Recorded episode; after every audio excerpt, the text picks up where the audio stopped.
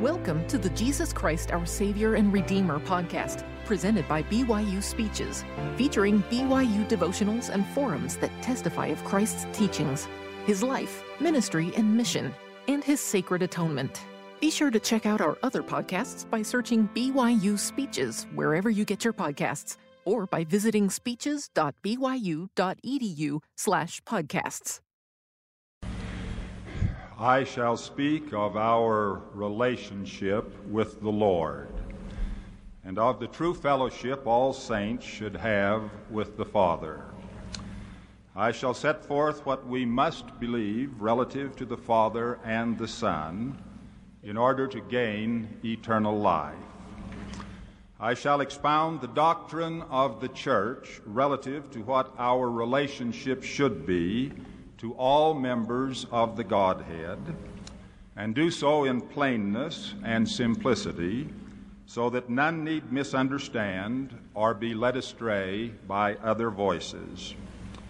I shall express the view of the brethren, of the prophets and apostles of old, and of all those who understand the Scriptures and are in tune with the Holy Spirit. These matters lie at the very foundation of revealed religion. In presenting them, I am on my own ground and am at home with my subject. I shall not stoop to petty wranglings about semantics, but shall stay with matters of substance. I shall simply go back to basics and set forth fundamental doctrines of the kingdom, knowing that everyone who is sound spiritually and who has the guidance of the Holy Spirit will believe my words and follow my counsel. Please do not put too much stock in some of the current views and vagaries that are afloat but rather turn to the revealed Word, get a sound understanding of the doctrines, and keep yourselves in the mainstream of the church. Now, it is no secret that many false and vain and foolish things are being taught in the sectarian world and even among us about our need to gain a special relationship with the Lord Jesus. I shall summarize the true doctrine in this field and invite erring teachers and beguiled students to repent and believe the accepted gospel verities as I shall set them forth. There is no salvation in believing any false doctrine, particularly a false or unwise view about the Godhead or any of its members. Eternal life is reserved for those who know God and the one whom He sent to work out the infinite and eternal atonement. True and saving worship is found only among those who know the truth about God and the Godhead and who understand the true relationship men should have with each member of that eternal presidency.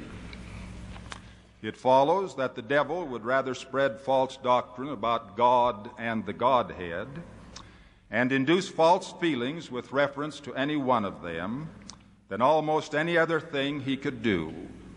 The creeds of Christendom illustrate perfectly what Lucifer wants so called Christian people to believe about deity in order to be damned.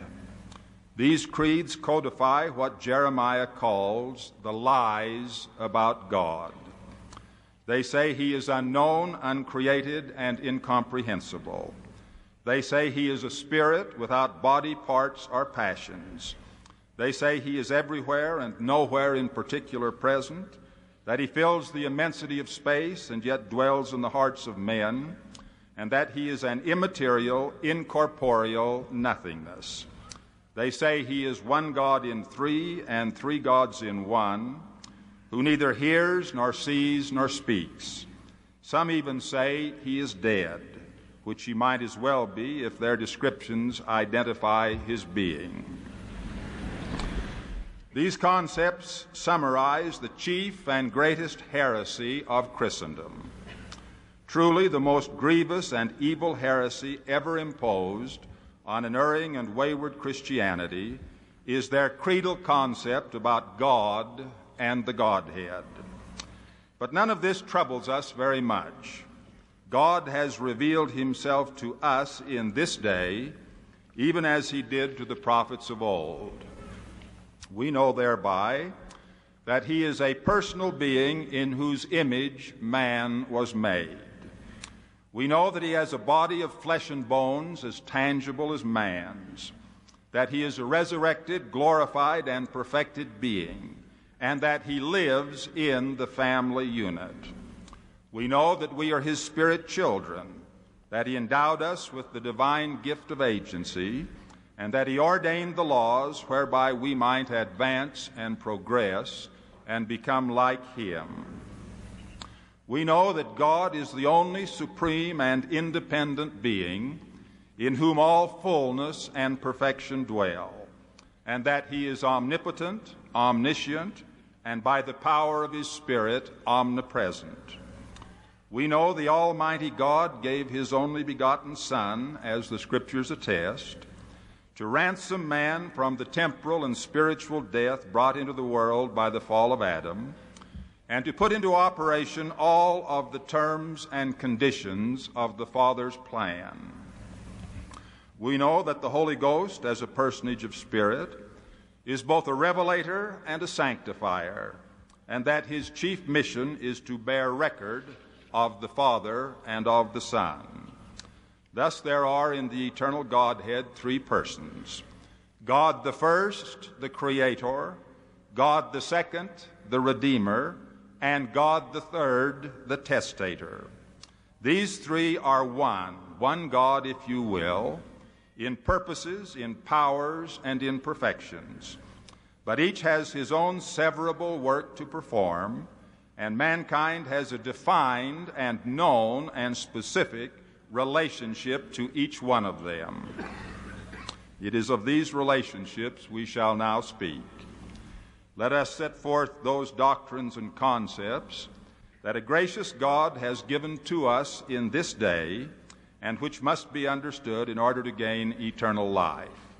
They are one, we worship the Father and Him only and no one else. We do not worship the Son and we do not worship the Holy Ghost.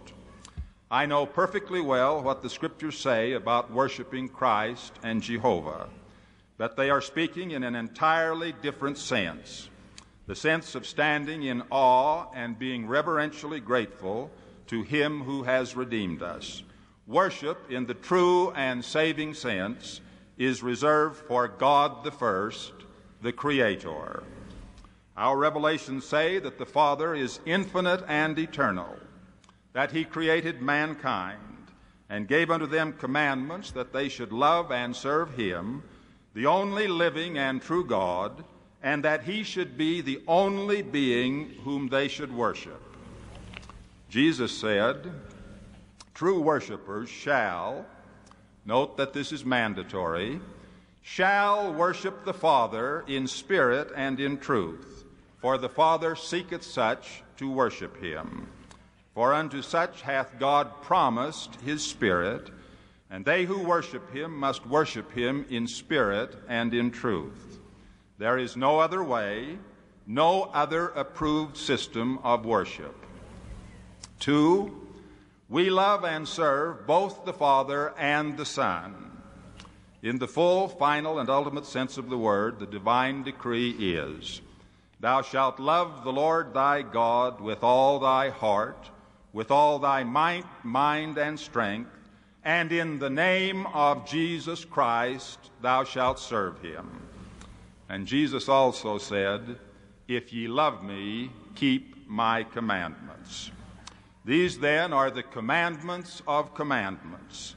They tie the Father and the Son together as one, so that both receive our love and service. Three, Christ himself loves, serves, and worships the Father. Though Christ is God, yet there is a deity above him, a deity whom he worships. That God is the Father. To Mary Magdalene, the first mortal to see a resurrected person, Jesus said, I ascend unto my Father and your Father, and to my God and your God.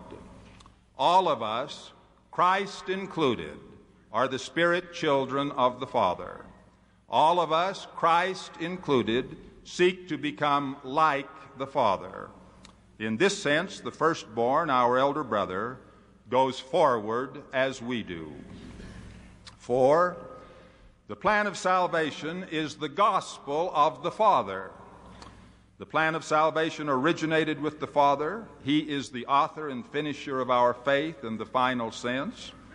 He ordained the laws by obedience to which both we and Christ become like Him.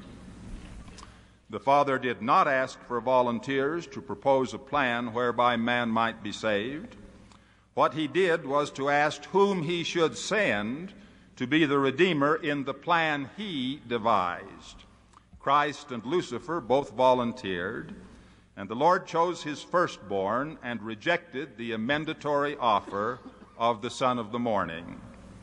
Thus, Paul speaks of the gospel of God concerning his Son, Jesus Christ our Lord, which was made of the seed of David according to the flesh. It is the Father's gospel. It became the gospel of the Son by adoption, and we call it after Christ's name because his atoning sacrifice put all of its terms and conditions into operation. Five, Christ worked out his own salvation by worshiping the Father. After the firstborn of the Father, while yet a spirit being, had gained power and intelligence that made him like unto God, after he had become under the Father the creator of worlds without number, after he had reigned on the throne of eternal power as the Lord omnipotent, after all this he yet had to gain a mortal and then an immortal body. After the Son of God made flesh his tabernacle, and while he yet dwelt among the sons of men, after he left his pre existent glory, as we all do at birth, after he was born of Mary in Bethlehem of Judea, after all this, he was called upon to work out his own salvation. Of our Lord's life while in this mortal probation, the Scripture says, He received not of the fullness at the first but received grace for grace, and he received not of the fullness at first, but continued from grace to grace until he received a fullness. Finally, after his resurrection, he received a fullness of the glory of the Father, and he received all power both in heaven and on earth, and the glory of the Father was with him, for he dwelt in him.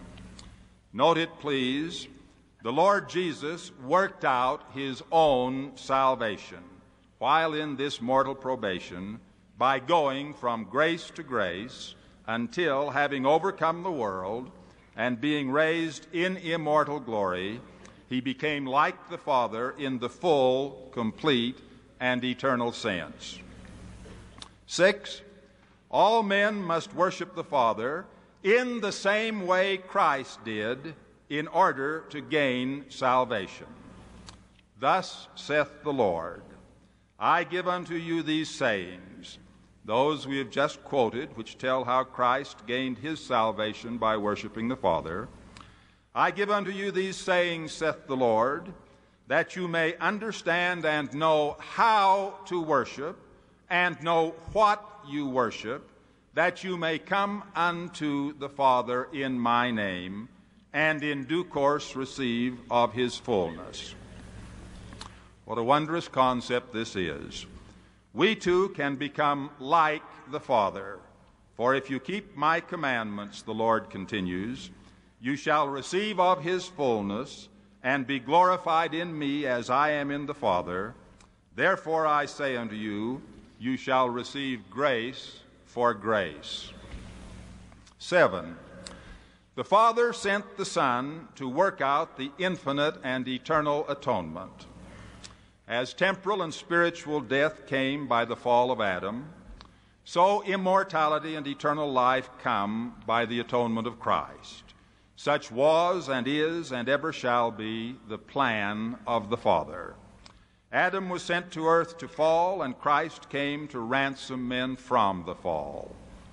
Thus the Father sent this call forth in the councils of eternity Whom shall I send to be my Son?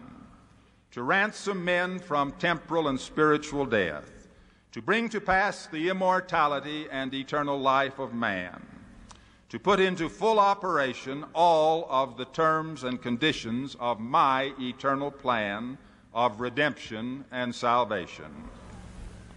Christ is the Redeemer of men and the Savior of the world because his Father sent him and gave him power to do the assigned work. He said he had power to lay down his life and to take it again because he had been so commanded by the Father.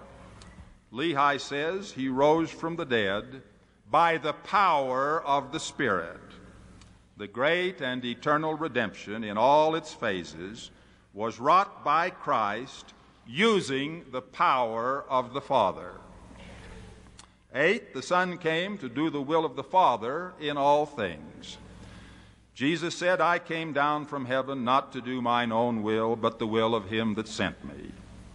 Also, I came into the world to do the will of my Father because my Father sent me. And my Father sent me that I might be lifted up upon the cross.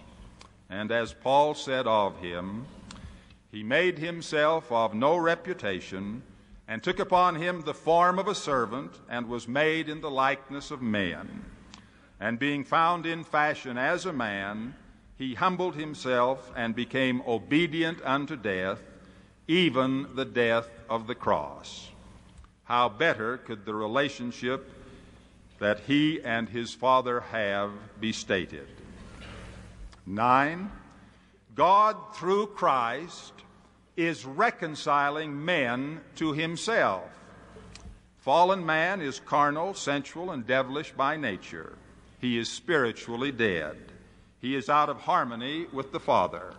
Thus, as Paul says, all things are of God, who hath reconciled us to himself by Jesus Christ, and hath given to us the ministry of reconciliation, to wit, that God was in Christ reconciling the world unto himself. We have the word of reconciliation, which is the gospel. And our preaching is be ye reconciled to God, that is, to the Father. 10. Christ is the mediator between God and man. Because all men must be reconciled to God in order to be saved, He, in His goodness and grace, has provided a mediator for them. Paul tells us there is one God and one mediator between God and men the man Christ Jesus, who gave himself a ransom for all. To this we add if there were no mediator, we could never be reconciled to the Father, and hence there would be no salvation. 11. Christ is our intercessor with the Father, our advocate in the courts above. In the process of mediating between us and our Maker, in the process of reconciling sin ridden men with a sin free God, Christ makes intercession for all who repent. He advocates the cause of those who believe in him. Father, he pleads, spare these my brethren that believe on my name, that they may come unto me and have everlasting life. 12. Our eternal fellowship is with the Father and the Son. John says our fellowship is with the Father and with his Son, Jesus Christ. If we keep the commandments, we have fellowship with the Father, which is the object and end of our existence. And in the very nature of things, we also have eternal fellowship with Christ, because he walked in the light and became and is one with the Father. 13. God was in Christ manifesting himself to the world. The Son, Paul tells us, is in the express image of his Father's person. I and my Father are one, Jesus said. Thus, in his appearance, in his person, and in his attributes, the Son is the image and likeness of the Father. He that hath seen me hath seen the Father, Jesus said. The four Gospels are a treasure house of knowledge concerning the Father, because they set forth what the Son is like, and he is like his Father. 14. Christ is the revealer of the Father. God is and can be known only by revelation. He stands revealed or he remains forever unknown. Jesus said, No man knoweth who the Father is but the Son, and he to whom the Son will reveal him. 15. Christ is the way to the Father. I am the way, he said. No man cometh unto the Father but by me. Who can doubt that Christ's mission is to reveal the Father, to lead men to the Father, to teach them how to worship the Father, to reconcile them to the Father. Christ proclaims the gospel of the Father. In the ultimate sense, the word of salvation comes from the Father.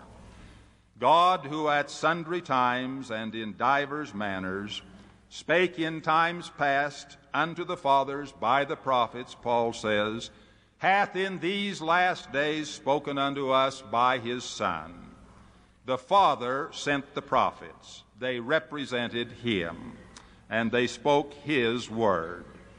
When Jesus quoted the Old Testament prophets to the Nephites, he attributed their words to the Father. Uh, though the revelations came from the Son, yet in the ultimate sense, the truths taught were those of the Father.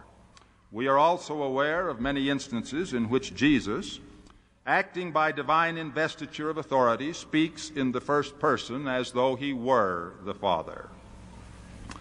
Thus Jesus said, My doctrine is not mine, but his that sent me. If any man will do his will, he shall know of the doctrine, whether it be of God or whether I speak of myself. 17. Christ glorifies the Father, and so must we. Glorify thy Son, Jesus prayed to the Father, that thy Son also may glorify thee. I have glorified thee on the earth. I have finished the work which thou gavest me to do. As Christ, our pattern, by obedience and by doing his appointed labors, glorified the Father, so must we.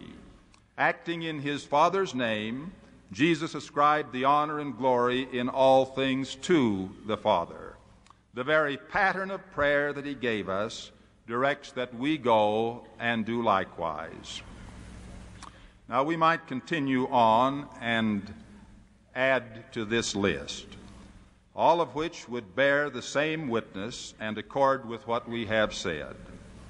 Let us instead, based on these present concepts, discuss the problem at hand and draw some conclusions. What is and should be our relationship to the members of the Godhead?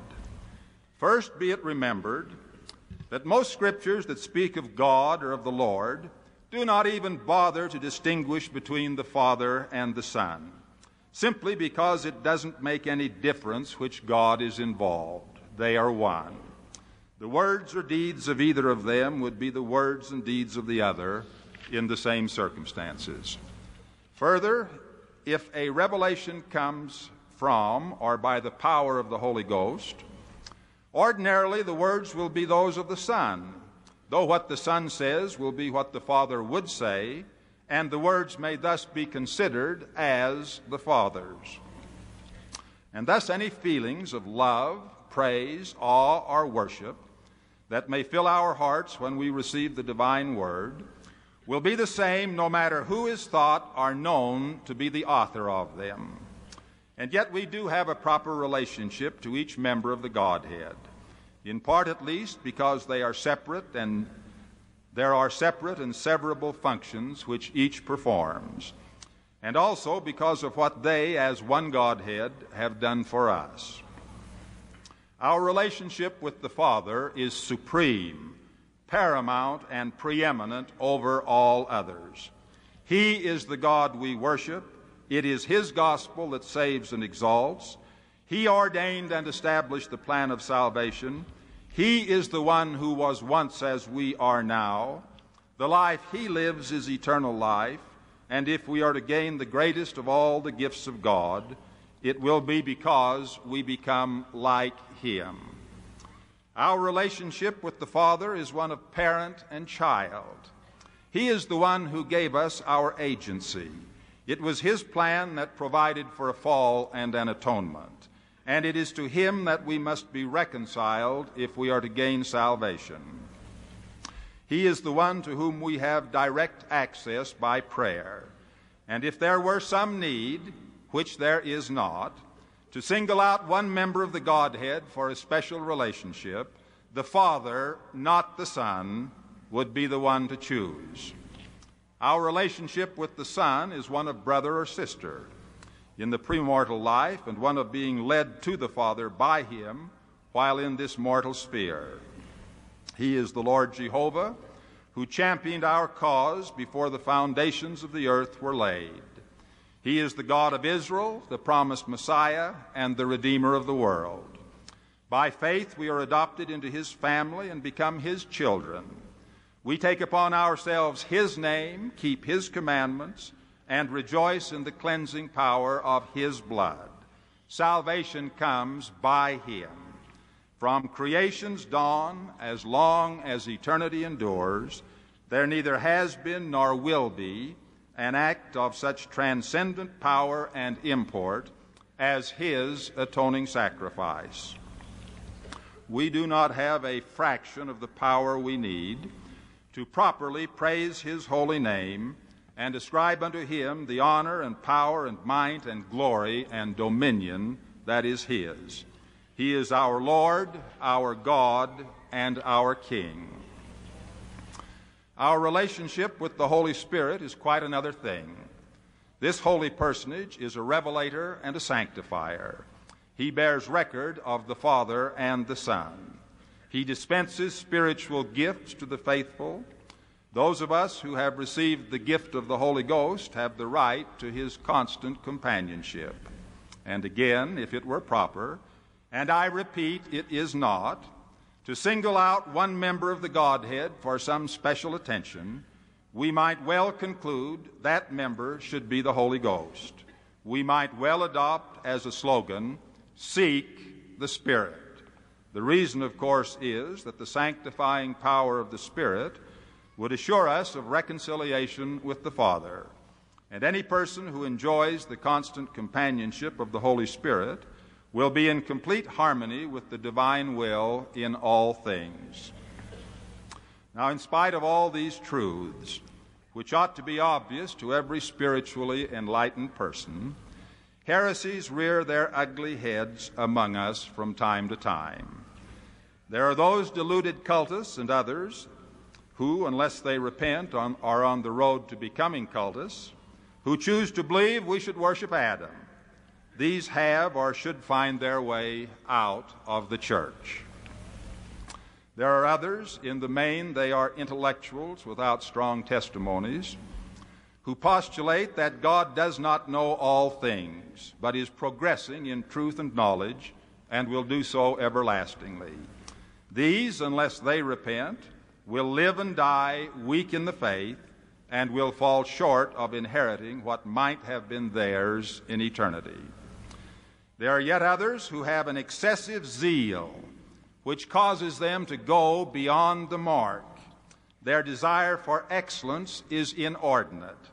In an effort to be truer than true, they devote themselves to gaining a special personal relationship with Christ that is both improper and perilous. I say perilous because this course, particularly in the lives of some who are spiritually immature, is a gospel hobby which creates an unwholesome, holier than thou attitude. In other instances, it leads to despondency because the seeker after perfection knows he is not living the way he supposes he should. Another peril is that those so involved often begin to pray directly to Christ because of some special friendship they feel has been developed.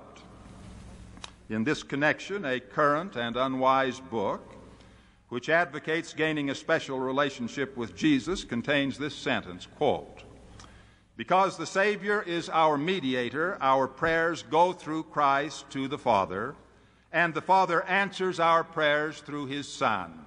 Unquote. This is plain sectarian nonsense. Our prayers are addressed to the Father and to Him only.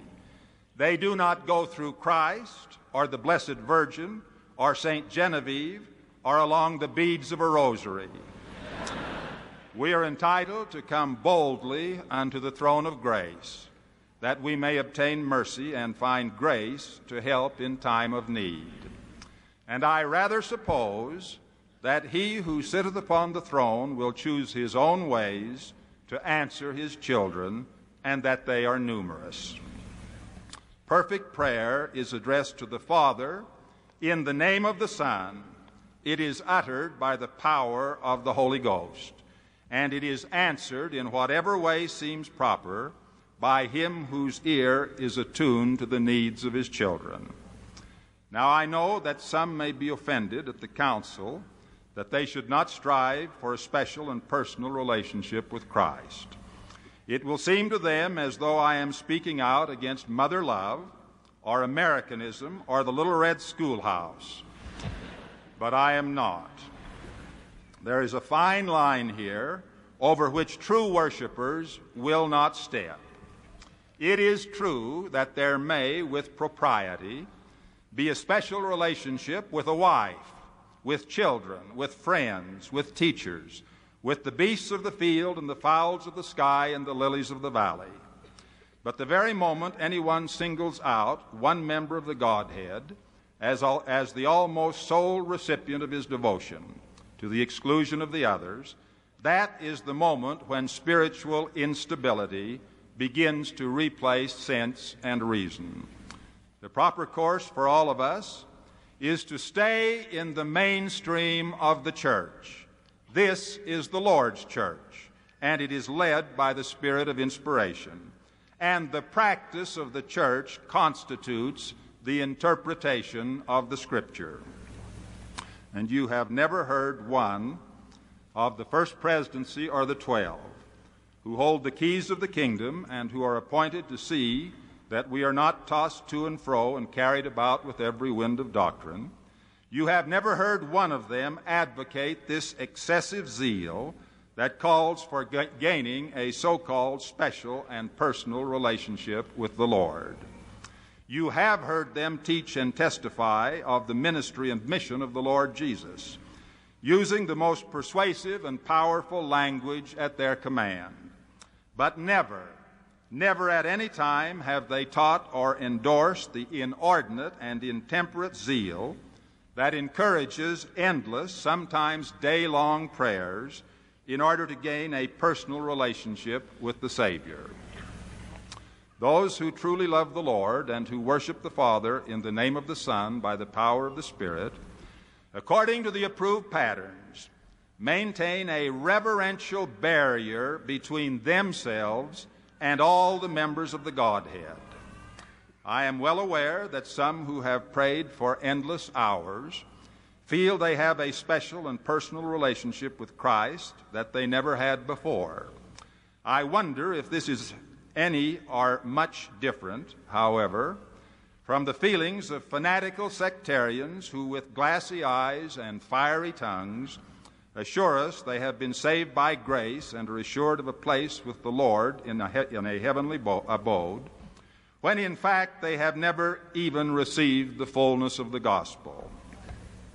I wonder if it is not part of Lucifer's system to make people feel they are special friends of Jesus when in fact they are not following the normal and usual pattern of worship found in the true church. Let me remind you to stay in the course charted by the church. It is the Lord's church, and He will not permit it to be led astray. If we take the counsel that comes from the prophets and seers, we will pursue the course that is pleasing to the Lord. Would it be amiss if I reminded you that Jesus maintained a reserve between him and his disciples? and that he did not allow them the same intimacy with him that they had with each other. This was particularly true after his resurrection. For instance, when Mary Magdalene, in a great outpouring of love and devotion, sought to embrace the risen Lord, her hands were stayed. Touch me not, he said.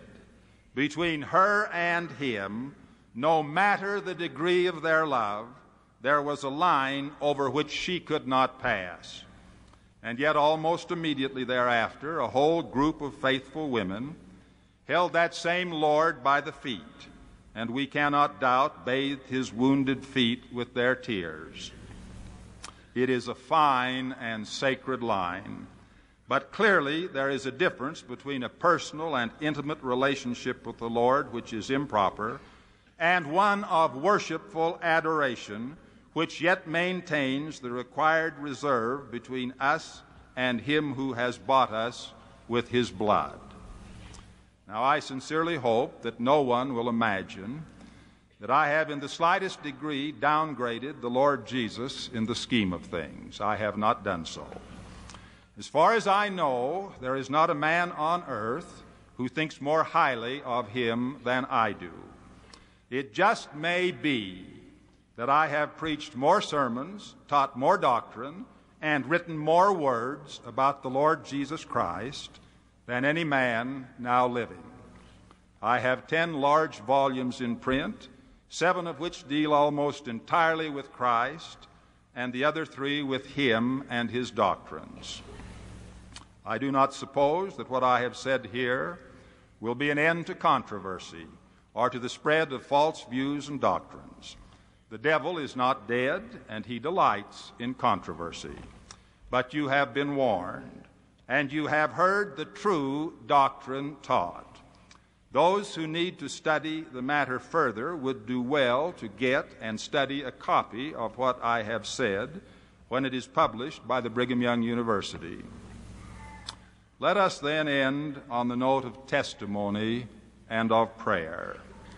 I bear record of the divine sonship of Him of whom we have this day spoken. He is or should be our best friend through whom we can be reconciled to God. And I pray that the true doctrine of the Father and of the Son and of the Holy Ghost, which, as the Book of Mormon says, is one God, may be found in the hearts and souls of all of us in the name of the Lord Jesus Christ, amen. You've been listening to the Jesus Christ, Our Savior and Redeemer podcast, presented by BYU Speeches. Please check out our other podcasts of recent speeches, classic speeches, and BYU Speeches compilations on overcoming adversity by study and by faith. Come follow me, love and marriage, and the prophet Joseph Smith. Go to speeches.byu.edu and click on podcasts for more information. You can also find all BYU Speeches podcasts at your preferred podcast provider.